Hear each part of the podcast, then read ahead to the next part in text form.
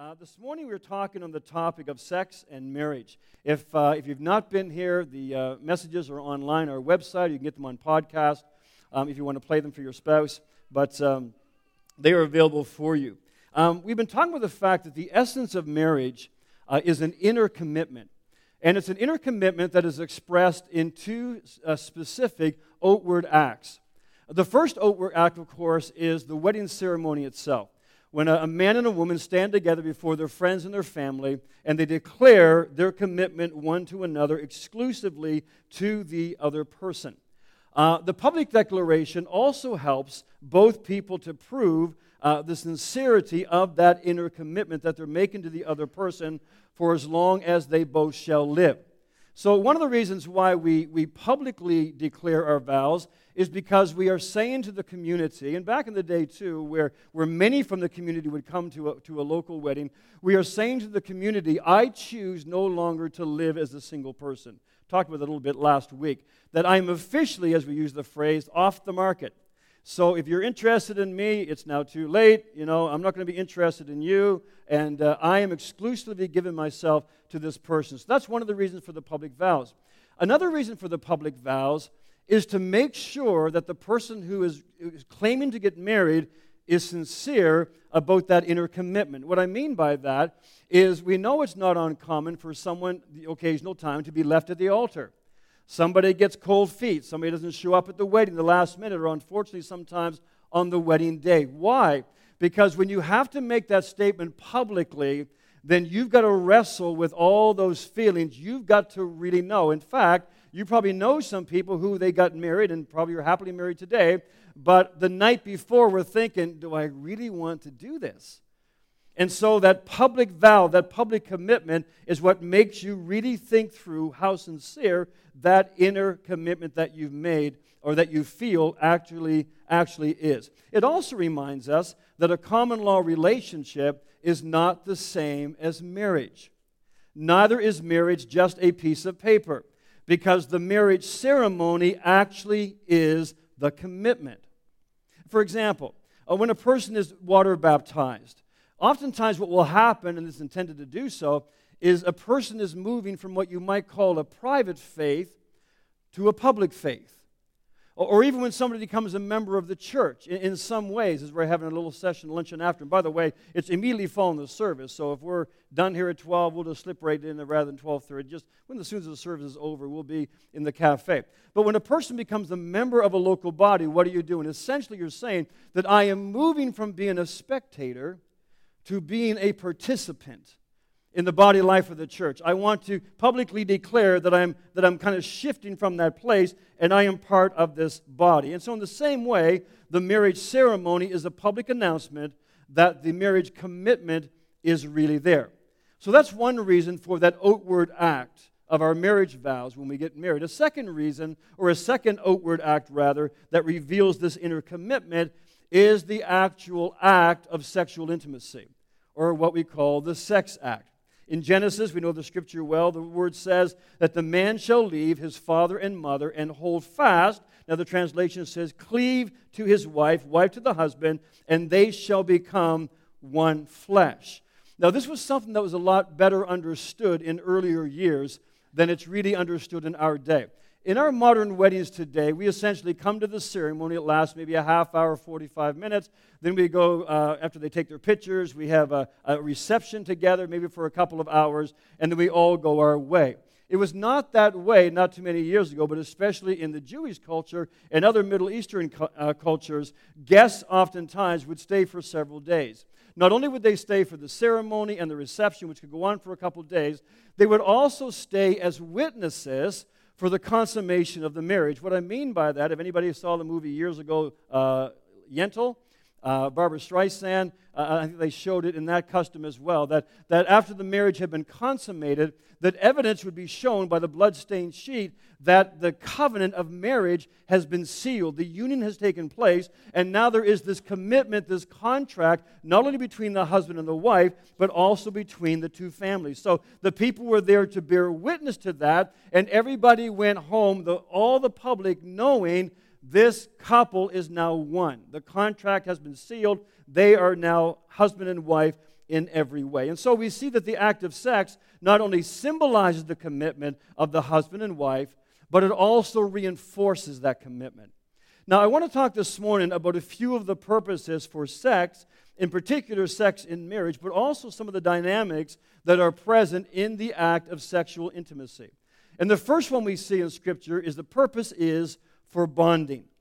Now, we just read in Genesis chapter 2 that a husband and a wife become one flesh.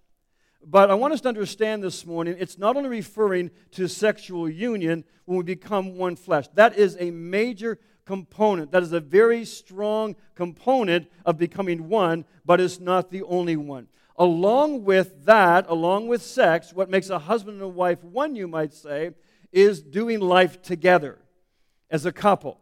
What you'll discover as you're married is that the, the struggles of life, the issues of life, the things you process together, you experience together, that these things will either push you closer together or they will drive you further apart.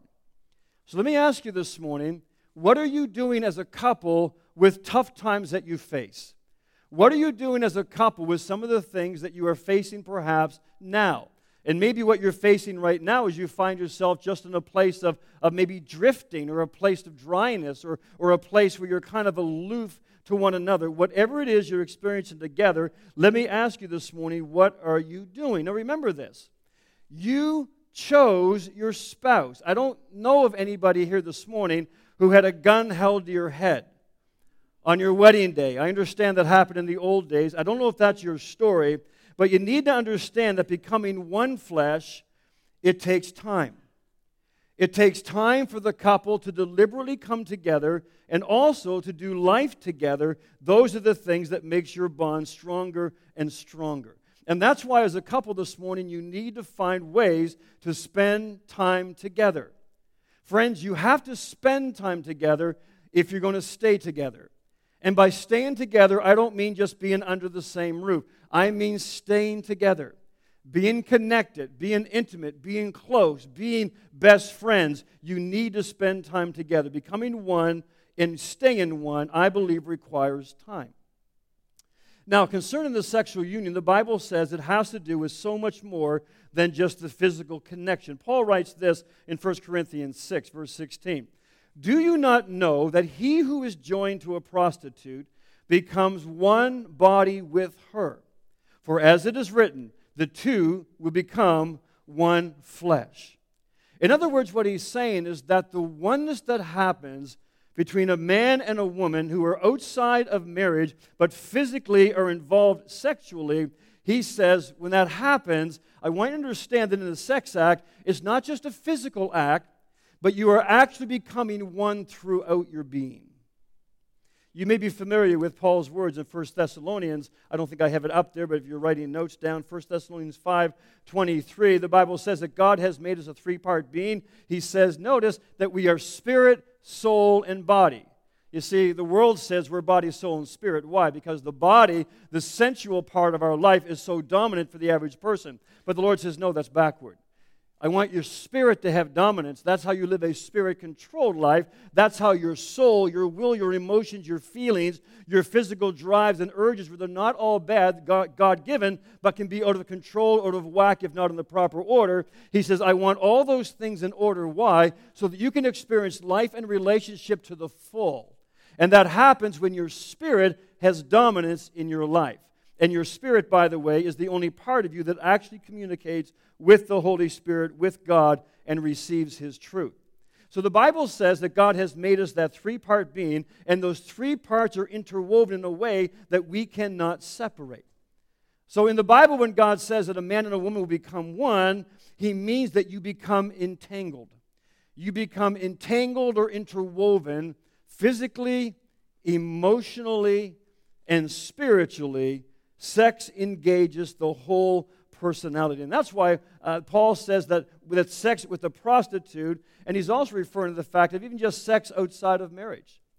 The act of sex with anyone outside of that marriage commitment, he says it is so potentially damaging because every act of sex involves the mixing together of two people. So he says you have to be very careful. You have to understand how serious it is. Let's take, for example, the emotional level, the emotional mixing that happens during sexual intimacy. Uh, we know that sex makes a person feel connected to the other person. Now, a person may be emotionally detached. They may have so abused their sexuality or just lived so loosely that they just kind of go through the motions and they really don't make that emotional commitment or at least uh, what they desire in the way that they desire to because there is that, that numbness.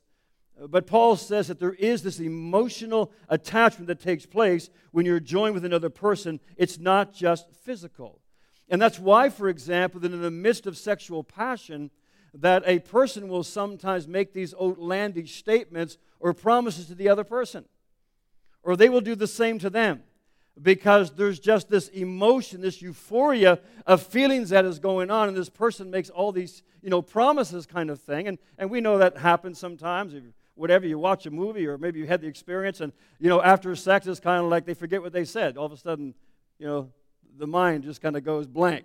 Um, but that's because of the emotional attachment, or at least the desire to make that attachment. A number of years ago, I heard a lady uh, share a bit of a story. She was a prostitute, uh, formerly a prostitute, and she said, One of the things that would probably repulse me the most with my clients is that quite often men in the middle of sex, they would be saying, I love you. They don't know me. Uh, they don't, you know, follow up type thing. They don't care about me. I'm just there for the physical act itself. But they would say time and again how much they love me. Well, why is that? It's because our sex drive is more than just an urge to physically connect. It's also a very strong desire to connect emotionally, to connect spiritually with the other person. I believe that's also why that within the marriage relationship, that if the emotional connection is not there, if we don't spend time to make sure that there's emotional health in our relationship, what happens? What happens is the physical part becomes very unfulfilling, doesn't it? The physical part it just kind of go, is going through the motion. There's not that connection there. So there needs to be the emotional stability or the emotional investment there. And if it is, then sex itself becomes very satisfying, very fulfilling. And it's not restricted to age. And in fact, I remember Josh McDowell a number of years ago, he asked an 84 year old man, he said, When do you stop enjoying sex? He said, Sometime after 84. now, I know you're cringing, some of you. But you see, the fact of the matter is that as you grow, when there's emotional connectedness there, when, there's, when you're truly becoming one, when you're investing in your time, when you're investing with, with a godly love, over time, although your spouse is still attractive to you, they will always be beautiful or handsome to you. Why? Because you're no longer just seeing a physical face. When you look at your spouse, you're seeing history. You're seeing the things you've experienced together. You're seeing the children that you've raised, the things you've gone through, the things that you know about them at a deep level, things that you like and things that you don't like. But there's the whole package your soul, your emotions, your spirit, all that you have shared. That's what you love. And that is what I believe God intends for all of us. And though, so that happens at having that health at all those different levels. Let me also say this I don't believe that any man or any woman just wants to have sex. I really don't believe that. Again, contrary to what our culture will say to us, especially in regards to men, I don't believe for a moment that the average man just wants to have sex. Now, in our culture, for those who don't know better, and it's increasingly women as much, we'll talk more about it next week, but women increasingly as much are involved in a lot of these perversions and so on. And so it may be all that they know, and they think that's all that there is because they don't know truth, they don't know the Lord, they don't know God's pattern, so people can fall for that. But when sex is only a physical release, what you'll discover is that afterward it's always followed by a sense of rejection. Whether that's sex outside of marriage, whether that's unfaithfulness, sex with somebody else besides your spouse, or whether that's solo sex or masturbation, they're, they are never fulfilling. There's always a sense of rejection because the promise is release and fulfillment, but you see, there's no real connection. And because of that, again, there is that, that sense of emptiness. Now, Paul goes on to, you're getting off, you're quiet this morning. You're all out there. Tell the person beside, this is good stuff. And it's going to get more interesting. See, I've never heard this in church before. You'll probably never hear it again, but uh, you'll have the podcast. Paul goes on to say something interesting in 1 Corinthians 6:18. He says, "Flee from sexual immorality." Listen to this. I just caught it this week. Every other sin a person commits, every other sin is what? Outside the body. But the sexually immoral person sins against his own body. Or you might say it's inside the body. Now, some people will say, well, Pastor, I don't see the big deal with sex sins because sin is sin. No, sin is not sin. Sin is sin in that all sin can separate us from the Lord. But not all sin is equal in its devastating consequences. Right? Does that make sense? I mean, you can just think of all these different sins. In fact, if that was the case, there really wouldn't need to be a judgment seat to stand before the Lord, where the Lord says that each one is judged according to his or her works. What is he saying? He's saying, just like in a civil court, there's varying degrees of punishment, consequences for various actions, and so it is in the kingdom of God. And the Lord says you need to understand that different sins have different consequences in your life. It doesn't mean they can't be forgiven, but it does mean, again, they have consequences. David was a man after God's own heart. David was forgiven his sin. David was truly contritious. David, he truly repented. But were there not consequences to David's sin? Sure, there was. There's a divided kingdom. There's a number of things, quarreling in the house, different things that happened because of the impact of his sin. The reality is, nothing touches us so deeply as our sexuality. And when Paul says that sexual sin is against our own body, I believe what he's saying is that it affects the whole person in a way that no other sin does. Because sexual sin hurts us or impacts us physically, emotionally, and spiritually. Now, we used the illustration a couple of weeks ago, but if I was to take two pieces of wood, and glue them together with wood glue and leave them there a long time until they were set solid. And then I came along. I couldn't do it with my hands, so I'd have to use, you know, a wedge or a screwdriver or a hammer or something, and finally broke them apart. What's going to happen? It's not going to be a clean break, is it? You're going to have brokenness and splintering. You're going to have pieces of one stuck forever in another, pieces of this one permanently in the other one embedded in. That's the image we get of a oneness that becomes broken apart. That's what Paul's getting at. He says, when you become one with somebody and then break away from them, and then you either enter into your marriage with a new person or you return to your marriage bed with that person, he says this, and we know scientifically this is true, but spiritually as well, there's no longer just two of you in that bed, is there? There's three of you or four of you, whatever it may be. And Paul wants us to understand that when that happens, you can't just get rid of it without some serious repentance and serious deliverance. And I thank God He can do that. I thank God that God can restore what the enemy has eaten away. God can remove the splinters. He can bring deliverance. He can set us free. And not only can He clean us up and set us free, He can make us better than we ever were. He can restore marriages to something they never were before. God can do that. But I'll be the first one to tell you, my friends, it comes at a great cost, with great pain and great consequences. Not because God is punishing, but the nature of sin itself, as James says, it brings death if it's allowed to have its way. And God can bring resurrection life, but it is a long journey. And yet God can do that.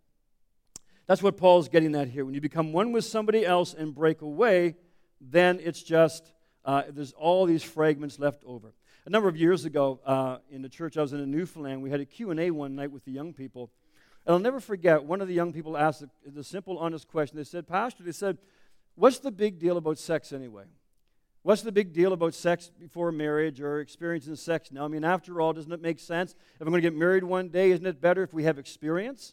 So we know what we're doing, we're coming. That's just the way our culture thinks, right? You're better off, live together, try it out for a while. If it doesn't work, then go with somebody else. And I'll never forget the young man that was working with our young people at that time. He just stood up, he was the first one you know, the adults kind of look at each other like, how do we answer that? We're probably into a, you know, systematic theology, 12 point, you know, response. And this young man just stands up and he says, listen, he says, I don't know if this answers your question or not, but I can tell you this. He said, I love my wife more than life itself. He said, when I stood with her at the altar a couple of years ago, because he, he was saved late in his life, he said, when I was standing at the altar looking into the eyes of this beautiful woman that God had given to me, he said there was nothing more in my heart that I wanted to give her more than me. All of me. And he said, But I knew as I was standing there, I couldn't do that. I gave her my love, I gave her everything I had, but I could not give her all of me because I had given myself to others in the past. And he wasn't living with shame and condemnation, but he had the regret. And I think I can probably say for most of us here this morning if we had the opportunity and were with the person that we love on our wedding day, we would have loved to have said, and many of you have, maybe many haven't, would love to have said, You're the only person I've ever loved. And I'm giving myself completely for you. I believe that's God's design. I don't think that's too old fashioned or too archaic. You may be here this morning and you've had that same regret over the years, or maybe your mind has been a battleground of memories the devil has used to torment you, or maybe even to bring doubt into your marriage. You know, it was about 20 years ago, and I debated whether or not to share this, but I, I and I don't, I don't share things for theatrics. You know, I don't share. I, I, I just really believe we're all on the same journey, aren't we? You know, we're, we're all in the same journey. I, don't believe in just sharing things and say, hey, I'm living a sloppy life. No, but but I'm, I just thank God that we have a redemptive God. It was about 20 years ago. I can remember a time, just a short season. Life is busy, kids are young, churches going bananas. It's just busy, busy, busy, busy. And I can remember a time when it just seemed like in marriage that we are just kind of drifting a bit. Loved each other very much, my wife Vanessa and I. Nothing was wrong in that sense, but just life was busy. You're, you, you're not having the time, you're not connecting, all that kind of stuff. And I just found there was a season where it's like the enemy was bringing back memories in my mind. And some of the memories he began to bring back in my mind were girls I had dated in the past.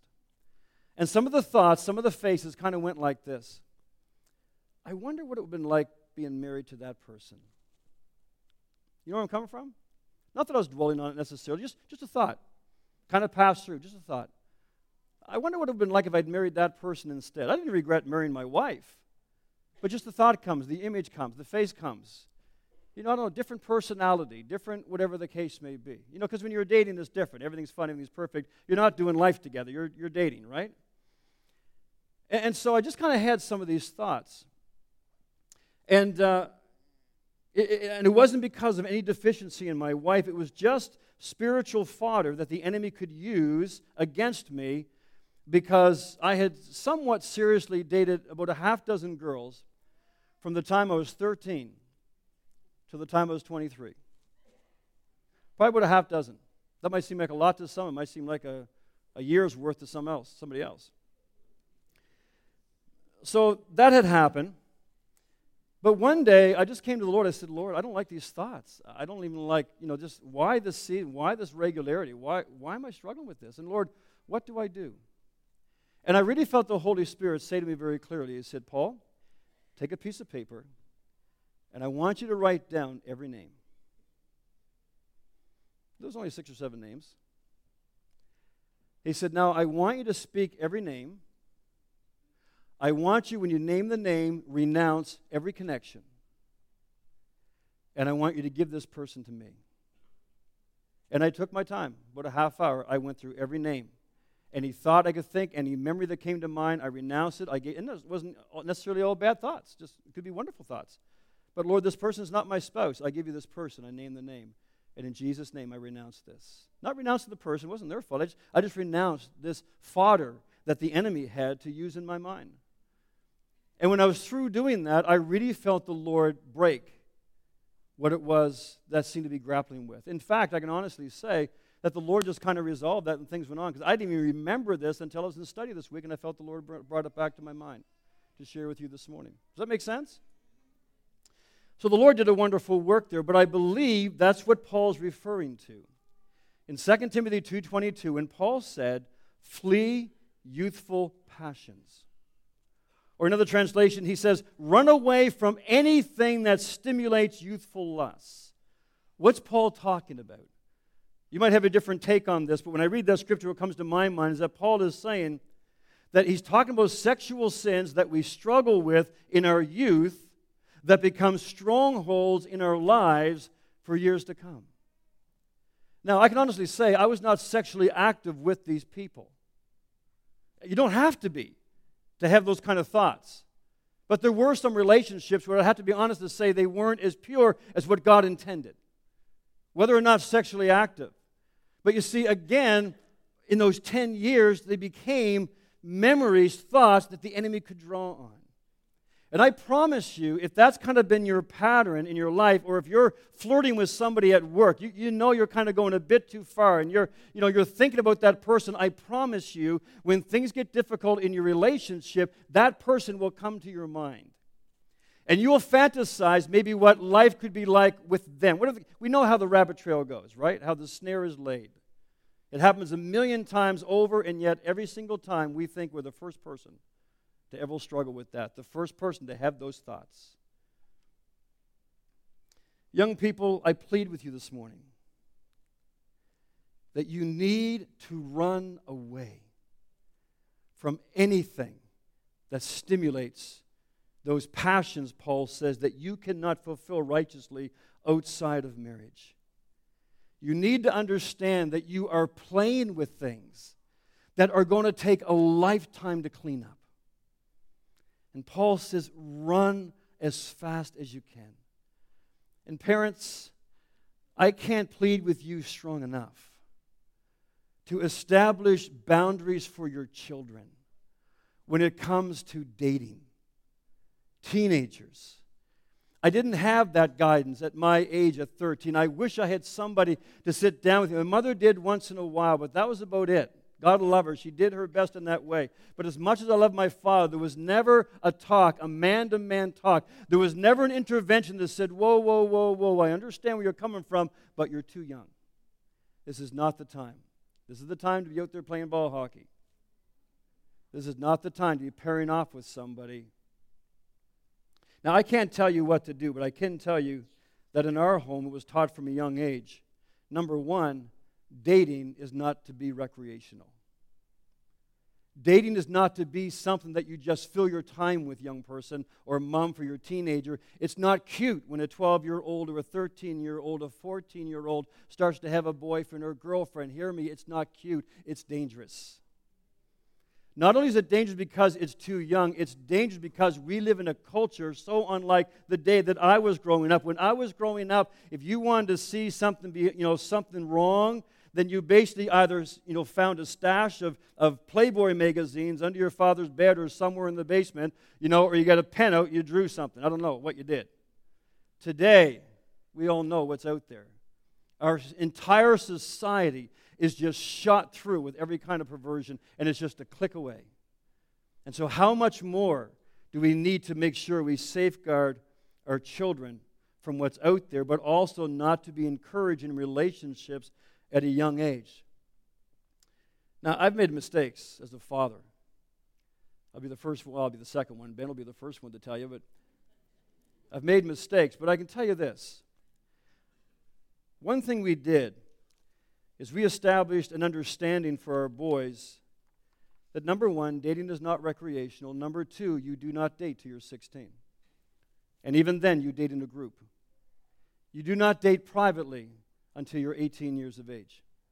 And when you do decide to date, you only date if you're dating somebody who you honestly feel you can marry. That you feel this is going to be a long term relationship. You do not use the other person just to fill a void in your life. You don't use the other person just to, you know, just to have something to do on a Friday night. And hear me, friends, and I say this with love you do not date somebody who does not know Jesus Christ and love him with all their heart. You can take that any way you want. That's just scripture. That's just scripture. You need to find, oh, but Pastor, I know Christian boys that are worse than non Christian, Christian girls. I could care less. Then find a Christian boy who loves Jesus. Find a Christian girl who loves Jesus. It doesn't change it, whatever it may be. But we need to have those parameters for our kids. Now, I'll be the first to tell you that you're going to get tested. I got tested by one son at least. You know, they're going to push the envelope. They're going, they're going to see, you know, do they really mean that or can I get away with whatever the case may be? And so occasionally you have to have the talks. We've had talks with both of them. Hey, let's remember the parameters. Let's remember what we said. Let's remember why. So again, you're going to get tested. Please, parents, please don't say, well, they're 14 years old. What are you going to do? You're going to parent them, is what you're going to do. Oh, they're 16. What can you do? You parent them, is what you do. They are under your care, and their lives can be destroyed. You say, oh, well, you know, everybody sows their wild oats. You, has there ever been such a lie from the pit of hell? that we just have this season that we can live irresponsibly, sow our wild oats, regardless of who gets hurt, and think that we're not going to reap a whirlwind down the road. Would you tell your kids, well, you know you're going to sow your wild oats. You might as well go pick up some STDs everybody has. You need, to, you need to struggle with those for a little while. You need this and this. We would never do that. But we do it with the spirit, we do it with the emotions. You got to go have your fun. You got to, whatever the case. I don't want my child to be thought of as different than other kids. If you're serving Jesus, you're different. And you're not different because you're weird. You're different because you understand how life works. And so you live differently. You are the one who is supposed to draw the person into the light by the way you live. And but friends, you see, being a Christian is not a bunch of rules that says here's what you can't do. Being a Christian is understanding truth and the Lord saying, here's all that you can. Here's all that you can enjoy because of some parameters that I want to put around your life. You see, I, I say this oftentimes to couples who are living together, but the same for young adults, anybody. We might think we're 14, 16, 20, whatever the case may be. Well, you know, I just can't control myself, and I love the person. I want to make sure they love me, so we're going to have sex because that way I kind of know they love me, and they, whatever, whatever the lie the enemy is feeding you. And we say, well, I can just ask for forgiveness later. There's no big deal. You see, one of the reasons why God wants us to abstain when it comes to our dating and He wants us to be pure, number one, because He says, I'm holy, I want you to be holy. What He means by that is not only am I without sin, but I'm whole. There's no brokenness, fracturedness in me. I don't want fracturedness in you.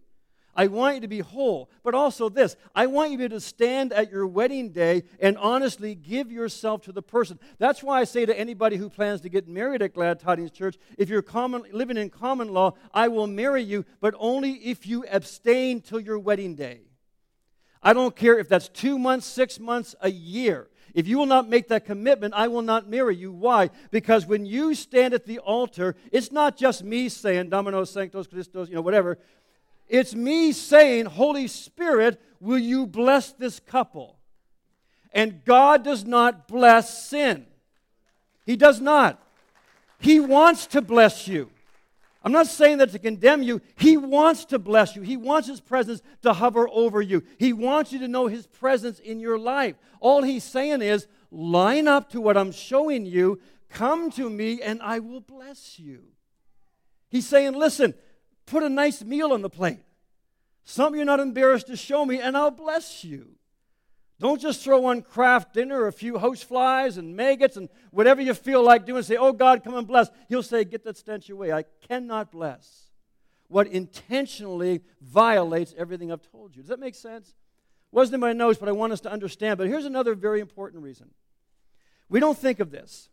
The devil knows this. It's one of the reasons he tempts you. Not only does he, want does he want that fragmentation in your life now, but the devil knows 20 years from now, and God knows this 20 years from now, after you get married, you don't think of it right now, but you are going to be sitting down with a teenager whom you love more than anything in the world. And you're going to want to give your teenager advice on how to date, what to do, what not to do. And you know what God wants because He loves you? He wants you to be able to sit down with your child on that day and share wisdom with them with confidence and authority.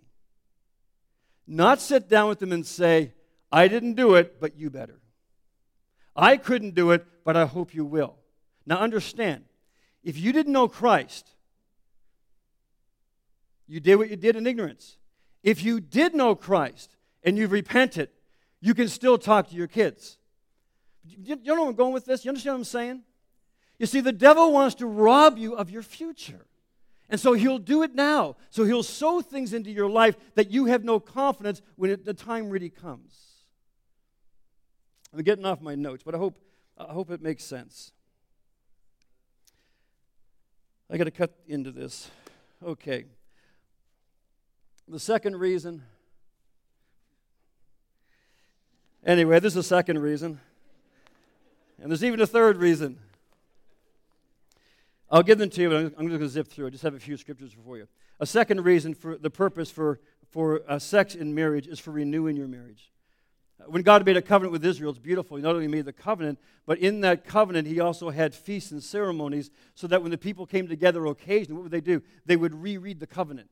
They would renew the covenant. They would recommit themselves to the covenant. Marriage is meant to be the same way. Sex in marriage is a renewing of that covenant, and it's a reminder that whatever is going on around you as a couple, despite that, God has given you intimacy. He has given you a bedroom as a sanctuary. Why? Because God intends for you and your spouse to come together, and when you do, you are shutting the world out. That's why you close your door. That's why you lock your door. What are you saying? You're saying, listen, all that stuff out there that we need to face together, we need to make sure that we are centered in each other. We need to make, remind ourselves that we are the most important people to each other. That's why couples hear me. However crazy life is out there, don't allow those things to pull you apart. Be committed to coming together on a regular basis, and in doing so, you are able to face those things together. And again, remind you that the person you marry is not the problem, the problem is the problem, and you face the problem together. So we need that connection for the renewing of our marriage. You also need to take every opportunity to remind yourself that your, what your spouse means to you. And God has provided sex as a unique way for that to happen. In fact, He not only created sex in marriage, He strongly commands it. Chapter 7. The husband should give to his wife her conjugal, that is, marital rights, and likewise the wife to her husband. Let me just say this. I understand physiologically the difference between a husband and a wife and, and, and the sex drive and so on, but there's also a lot, a lot uh, a part to play. It's just personalities. Oftentimes, you'll have women who are, who are, who are, who are uh, more sexually driven more affectionate, want the connection and so on, than men, and vice versa.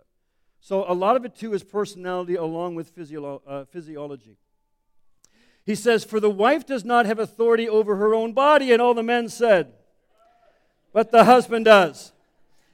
And then Paul said, not this Paul, but Paul in the Bible. He said this most incredibly radical thing for his day because the first part, all the men would have said, Hey, Paul, we agree with you. Yes, we are the ones who control our wife's body. But then he says this Likewise, husbands, you don't have authority over your body, the wife does. Do not deprive one another, except perhaps, and he didn't even say always, but just perhaps, by agreement for a limited time that you may devote yourselves to prayer, but then come together again so that Satan may not tempt you because of your lack of self control. And by lack of self control, he's not just talking about the fact, you know, if you haven't had sex with your spouse, you're out there looking for sex. He's not talking about that. He's saying we all have a need, not only for sex, but we have a need to connect. If you're not coming together with your spouse on a basis that you've agreed to that is fulfilling for both of you, you've got to understand your spouse is looking for emotional connectedness somewhere. They're looking for somebody who makes them feel attractive, somebody who's saying, I want you, I desire you. And that's why sometimes when there's affairs, it really isn't just about the sex. It's about feeling needed again, feeling loved by somebody, like you're wanted by somebody else. God made sex to be pleasurable, of course, because the God's the one who created pleasure. Listen to Proverbs. He says, Let your fountain be blessed and rejoice in the wife of your youth a lovely deer, a graceful doe. Let her breasts fill you at all times with delight. Be intoxicated always in her love. You guys are so quiet. Song of Solomon. You know, a lot of good, godly people say, well, the Song of Solomon is about Jesus and the church. It's an allegory. No, no. It's about a man and a woman. It's about a husband and a wife. And in the Song of Solomon, hey, guys, read it. She's the one seeking the man and desiring intimacy. Sex is the most powerful, God created way to give yourself to your spouse again and again. Or, as I said in my post, again and again and again and again. It's a God's way of saying to one another, I belong completely to you. And I've got to encourage you with this, my friends. Never use sex as anything less than that. Never cheapen sex by using it as a bargaining tool against your spouse. Never do that. Paul wants married believers to understand that a mutually satisfying sexual relationship has to be an important part of their life together.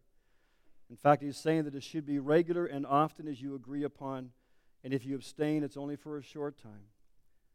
One spouse in Paul's day was not permitted to deny sex to the other. And I know somebody's thinking, but Paul, I don't like, I don't like to have sex. Now listen to me. If there's been an issue in your marriage, there's been unfaithfulness or something that you're working through, okay, that's different. You you got to take the time to do that as you work on that together. But I'm talking about a husband and wife relationship where there hasn't been that. And Paul is saying, listen, you need to make sure you're coming together on a regular basis. And again, some people say, well, Paul, I don't like to have sex. Uh, this is going to sound insensitive. Let me just say this it's not about you. I'm sorry, it's not about you. Our culture says it is, but you see, it's not. You entered into a marriage commitment with another person, and God says in Ephesians 5 that we are to submit to one another out of reverence to Christ. Now, we mentioned last time how marriage is to be a reflection of the relationship between Jesus and his bride, Jesus and you and me. And what we see in that relationship is that Jesus gave himself freely and completely to us for our fulfillment, even if we don't deserve it. Now, you might be thinking, does that mean the other person can use you? And this goes both ways, and that's not what it means. But what it does mean is that if there is an issue, that together you need to work out the issue to resolve whatever it is so that you can come together again rather than staying away from each other and exposing each other to temptation with another person or with another means, such as pornography, that we'll look at next week. Sexual desire swings both ways sometimes through the years in a marriage relationship, but that's why Paul says we have to submit to one another. Put each person's needs before your own. Be more concerned about giving than getting. And friends, it's not just sex but be concerned about giving affection if that's needed. Acts of kindness, acts of love, small, small things you might do around the house, whatever it is, things that you do out of consideration. He says, be more concerned about giving than getting. Why? Because he says that is the Christian way.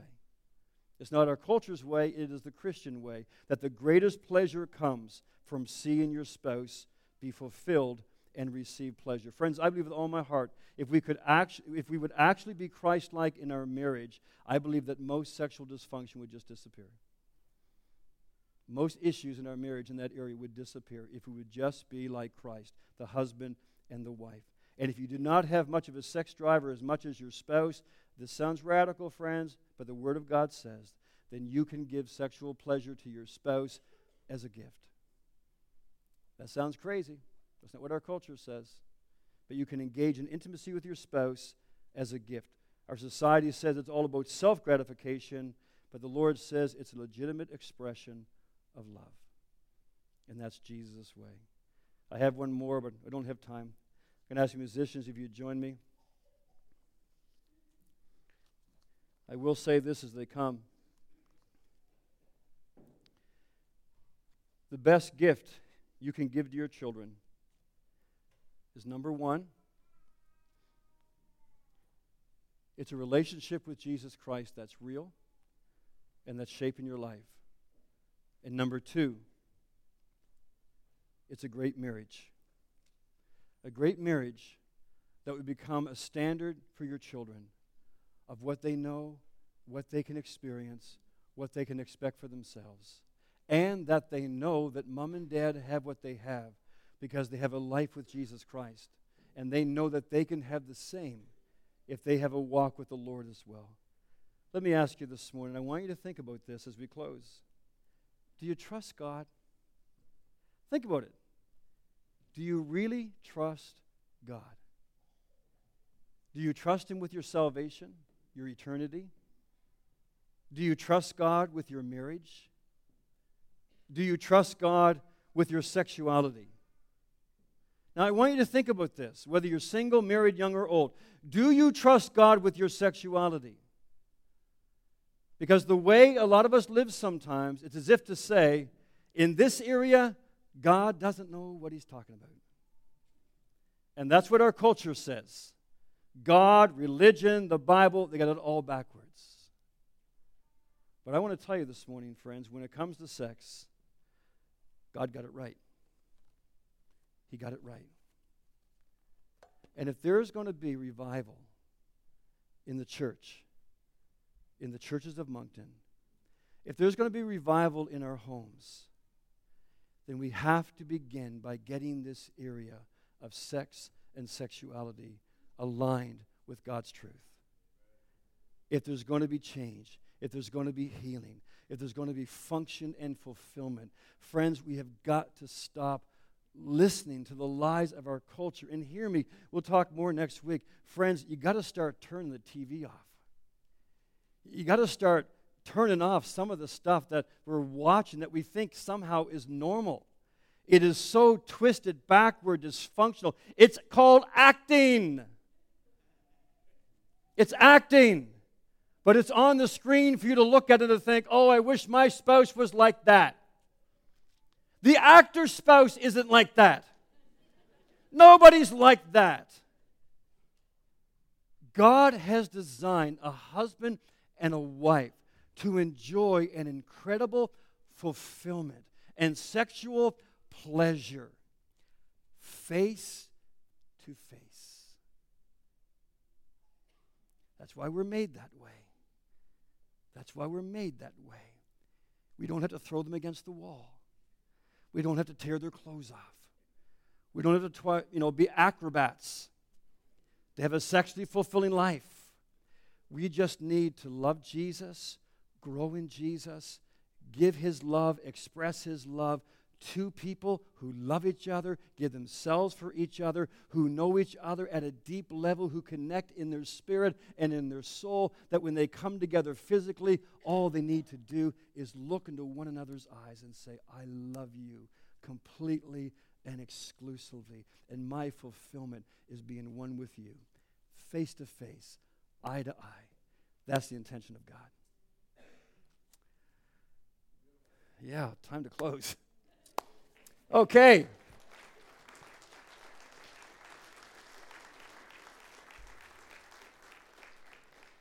Next week we're talking finances.